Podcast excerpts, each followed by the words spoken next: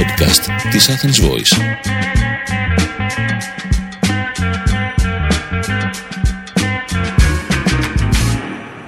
Οι Κυριακές του Κόσμου. Ένα podcast με διεθνείς ειδήσεις για θέματα που πρέπει να προσέξουμε. Μία συζήτηση, διάλογος για όσα ακούσαμε, διαβάσαμε, ερευνήσαμε και θέλουμε να μοιραστούμε μαζί σας. Είμαστε ο Νίκος Παναγιώτου, αναπληρωτής καθηγητής στο Τμήμα Δημοσιογραφίας και ΜΜΕ του Αριστοτελείου Πανεπιστημίου και ο Χρήστος Φραγκονικολόπουλος, καθηγητής στο ίδιο τμήμα. Το θέμα μας σήμερα είναι ο νέος αντισυστημισμός. Θεωρία συνωμοσίες, ψευδείς ειδήσεις, επεισόδια στην Αμερικανική πρωτεύουσα. Μόλις πρόσφατα ακούσαμε και δηλώσεις καθηγητών πανεπιστημίου στην Ελλάδα περί σατανισμού. Συνιστούν, Χρήστο, όλα αυτά ένα νέο πεδίο που μας φέρνουν αντιμέτωπους με όσα θέλαμε να αγνοούμε ή κάναμε πως δεν υπάρχουν. Πολύ καλή ερώτηση σου Νίκο. Έχω την εντύπωση ότι βιώνουμε την σχηματοποίηση και νομιμοποίηση ενός νέου φαινομένου το οποίο έχει πολύ διαφορετικά χαρακτηριστικά από αυτά που γνωρίζαμε. Θα έλεγα ότι το φαινόμενο αυτό διαχέεται σε όλα τα κοινωνικά και μορφωτικά στρώματα. Αυτό καταρρύπτει το στερεότυπο που είχαμε μέχρι εχθές, δηλαδή ότι αφορά μόνο άτομα που έχουν χαμηλή μόρφωση, άτομα που είναι άνεργα είναι χαμηλό μισθή. Αυτό βέβαια το βλέπουμε και στις ε, δημοσκοπήσεις έρευνες που έχουν γίνει σε αρκετές ε, ε, αναλύσεις ας πούμε, ψήφου κτλ, κτλ. Το είδαμε στην Αμερική για παράδειγμα στις πρόσφατες αμερικανικές εκλογές όπου περίπου το 20% των ερωτηθέντων σε μια δημοσκόπηση της Pew Research απάντησε ότι υποστηρίζει τα όσα έγιναν πρόσφατα στο Καπιτόλιο. Ένα άλλο χαρακτηριστικό του φαινομένου θα έλεγα είναι ότι διαθέτει πολύ σκληρό λόγο, ε, κατακελτικό, είναι διαρρητικός ο λόγος του και είναι διανθισμένος με πολλές ταμπέλες και χαρακτηρισμούς που κινούνται στη λογική άσπρο, μαύρο, καλή, κακή και όλα αυτά διότι θέλει να γίνει viral.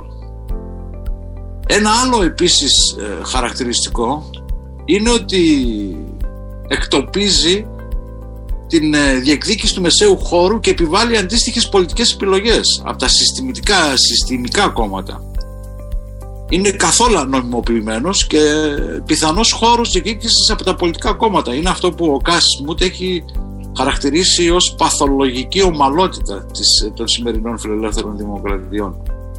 Δηλαδή, διατρέχει οριζόντια και κάθετα ολόκληρο το, το πολιτικό σύστημα και χαρακτηρίζεται κυρίως από την έλλειψη εμπιστοσύνης, την καχυποψία και τις θεωρίες ε, συνωμοσίας και συσπηρώνει άτομα από διαφορετικούς έως και αντίθετους μέχρι σήμερα πολιτικούς ε, χώρους.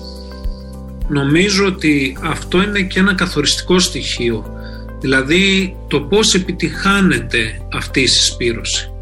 Αυτό λοιπόν το καθοριστικό στοιχείο είναι το γεγονός ότι ο νέος αυτός αντισυστημισμός σε αντίθεση με το φαινόμενο που παρατηρούσαμε μέχρι πρόσφατα όπου ήταν ένας περιθωριακός λόγος και όχι ιδιαίτερα δημοφιλής, είναι δικτυωμένος όχι μόνο μέσω των επίσημων καναλιών επικοινωνίας, δηλαδή Facebook, Twitter κλπ, αλλά κυρίως, όπως είδαμε από το παράδειγμα της Αμερικής και όχι μόνο, μέσω άλλων εφαρμογών και δικτύων όπως είναι το Parler και το Grab.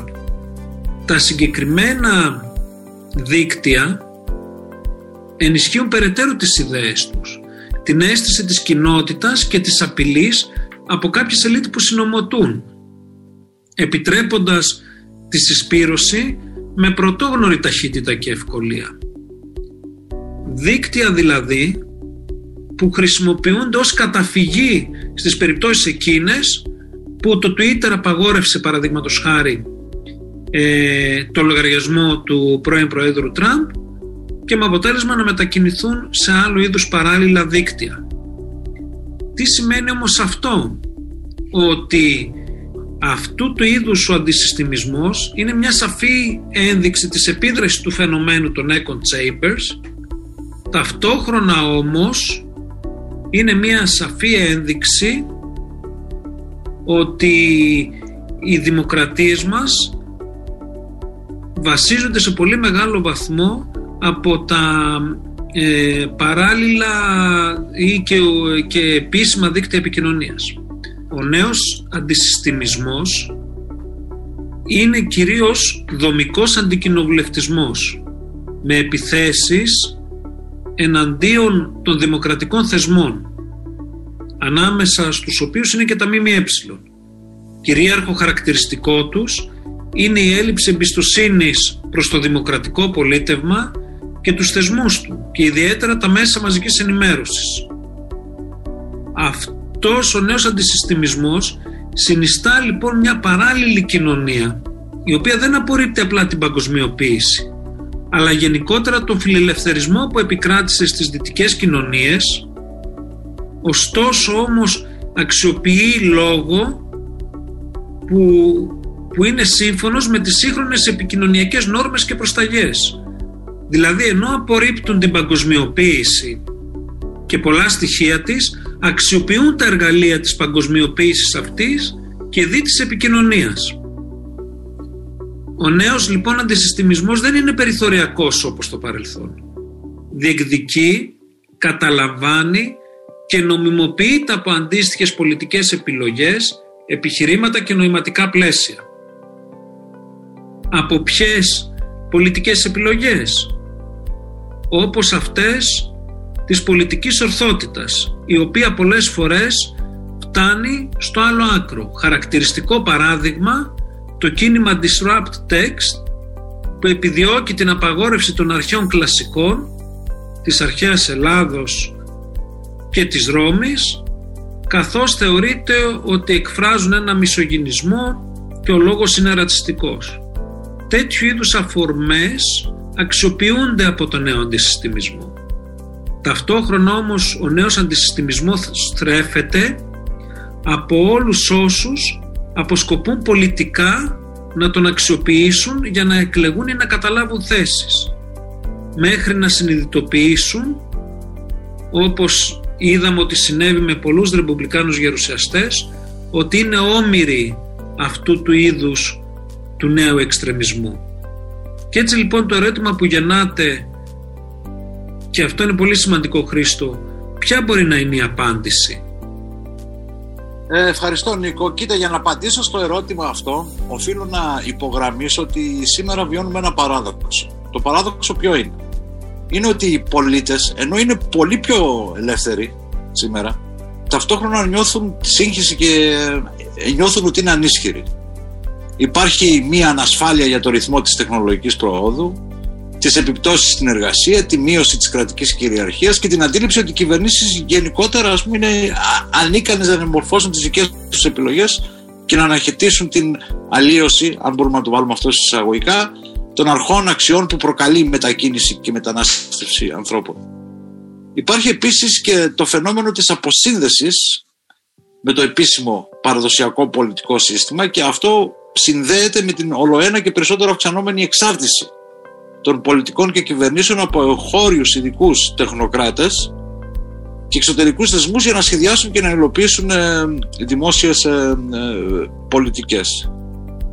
Δηλαδή βλέπουμε ότι η πολιτική με ορθολογικούς και αξιοκρατικούς όρους πολλές φορές στην πλειοψηφία των πολιτών τους κάνει να νιώθουν ότι αδυνατούν να καταλάβουν την πολυπλοκότητα του σήμερα και αυτό αναπόφευκτα δημιουργεί ένα χάσμα ανάμεσα σε αυτούς που γνωρίζουν και αυτούς που δεν γνωρίζουν. Έτσι εξηγούνται και πολλές φορές και οι εσφαλμένες εκτιμήσεις των δημοσκοπήσεων το οποίο το βιώσαμε, εάν θυμάσαι πολύ καλά, το 2016 με το δημοψήφισμα για το Brexit. Και η απάντηση, Νίκο, μπορεί και πρέπει να είναι μόνο μία. Η ενίσχυση της εμπιστοσύνης προς τους θεσμούς. Δεν παίζεις με το τέρας, το αντιμετωπίζεις. Εδώ πρέπει να υπογραμμίσω ότι οι άνθρωποι δεν χαρακτηρίζονται μόνο από φόβο και μίσος. Θέλουν τη δικαιοσύνη, την επιζητούν, την αμεροληψία, την αλληλεγγύη και την εμπιστοσύνη. Κατά συνέπεια, η επικοινωνία και συζήτηση με τους πολίτες πρέπει να αποτελέσει μονόδρομο και οφείλει να λάβει κεντρικό ρόλο στα πολιτικά συστήματα των φιλελεύθερων δημοκρατιών. Επίσης, είναι πολύ σημαντικό οι φιλελεύθερες δημοκρατίες να ξεκαθαρίσουν σε όλους τους τόνους ότι δεν θα παραιτηθούν από θεμελιώδεις αξίες ιδίως όταν υπάρχει συστηματική προσπάθεια αποσάθρωσης των δημοκρατικών θεσμών και του κράτους δικαίου. Αυτό, για παράδειγμα, το βλέπουμε, το βιώνουμε μέσα στην Ευρωπαϊκή Ένωση. Από χώρες όπως είναι η Πολωνία ή η, η Ουγγαρία, που αρνούνται να επιτρέψουν στους θεσμούς της Ευρωπαϊκής Ένωσης να τους ελέγξουν σε ζητήματα ανθρωπίνων δικαιωμάτων, κράτους δικαίου και όλα τα, τα σχετικά. Η Ευρωπαϊκή Ένωση υποχωρεί πολλές φορές και το έκανε πρόσφατα και το είδαμε αυτό με το μηχανισμό ανθεκτικότητας και ανάπτυξης. Για να προχωρήσει αυτό υποχώρησε στο ζήτημα του κράτους δικαίου και των ανθρωπίνων δικαιωμάτων. Άρα το μήνυμα πρέπει να είναι ότι η δημοκρατία δεν είναι διαπραγματεύσιμη. Ο σεβασμός στη δημοκρατία μας δεν είναι διαπραγματεύσιμος.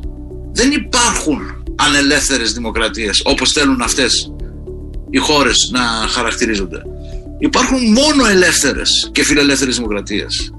Και τι σημαίνει αυτό; Ότι έχουμε ανεξάρτητα συστήματα δικαιοσύνης, ανεξάρτητα ΜΜΕ και έχουμε ισχυρές και ποικιλόμορφες κοινωνίες πολιτών. Εδώ πρέπει και εμείς να δουλέψουμε. Όχι μόνο η Ελλάδα, αλλά και άλλες χώρες της Ευρωπαϊκής Ένωσης ή της, της, ε, της Δύσης που δεν χαρακτηρίζονται ως ανελεύθερες δημοκρατίες. Και τελειώνοντας θα ήθελα να πω ότι το, το τέλος, Νίκο, της φιλελεύθερης δημοκρατίας δεν θα έρθει επειδή τα πολιτικά συστήματα και τα κόμματα διαφωνούν σε κοινωνικές και οικονομικές πολιτικές. Είναι πολύ δύσκολο να έχουμε συμβιβασμό σε αυτά τα ζητήματα, σε ζητήματα που αφορούν την κοινωνία και την οικονομία. Αλλά μέσα από τη συζήτηση ο συμβιβασμός ενώ είναι δύσκολος πάντα επιτυχάνεται. Και σκέψω αυτό ότι το τέλος της δημοκρατίας θα έρθει όταν οι θεμελιώδεις αξίες της δεν θα γίνονται σεβαστές. Και θα ήθελα εδώ να τελειώσω με ένα ερώτημα που έθεσε ο, ο ιστορικός, ο Τίμωθη Κάρτονας λέγοντας ότι τελικά στην Ευρωπαϊκή Ένωση χρησιμοποιήσει το, για την Ευρωπαϊκή Ένωση χρησιμοποιήσει το παράδειγμα τι είναι πιο επικίνδυνο; Να αποχωρεί μια χώρα δημοκρατική όπως είναι η Ευρωπαϊκή, η, η Μεγάλη Βρετανία ή να συνεχίζει την πορεία της η Ευρωπαϊκή Ένωση με δύο χώρες όπως είναι η Πολωνία και η, και η Ουγγαρία. Σε ευχαριστώ. Εγώ σε αυτό το σημείο θέλω να τονίσω ότι ο νέος αντισυστημισμός που σήμερα θελήσαμε να περιγράψουμε και περιγράψαμε διακρίνεται από τα εξής στοιχεία. Ότι πλέον δεν είναι περιθωριακός ο λόγος του είναι σκληρός και καταγγελτικός, εκτοπίζει τη διεκδίκηση του μεσαίου χώρου που ήταν αντικείμενο των πολιτικών δυνάμεων ή πολιτικού ανταγωνισμού, αξιοποιεί τα σύγχρονα δίκτυα επικοινωνίας προκειμένου να διαχυθεί και να προσεγγίσει και να ακουστεί και από άλλα στρώματα και συνιστά μια ενδυνάμει απειλή της φιλελεύθερης δημοκρατίας. Και αυτό είναι που νομίζω ότι είναι και ουσιαστικό ζητούμενο και που ανέφερες Χρήστο με το ερώτημα του Τίμωθη Γκάρτονας ότι τελικά είναι πολύ σημαντικό να μπορέσουμε να προφυλάξουμε, να διαφυλάξουμε τον ουσιαστικό χαρακτήρα της σύγχρονης δημοκρατίας με το να οικοδομήσουμε ξανά τις σχέσεις εμπιστοσύνης με τους πολίτες. Ήταν το podcast «Οι Κυριακές του Κόσμου» με τους Νίκο Παναγιώτου και τον Χρήστο Φραγκονικολόπουλο. Ήταν ένα podcast από την Athens Voice. Μπορείτε να ακούσετε τα podcast της Athens Voice στο athensvoice.gr και στο Spotify, στο Apple Podcast και το Google Play Music.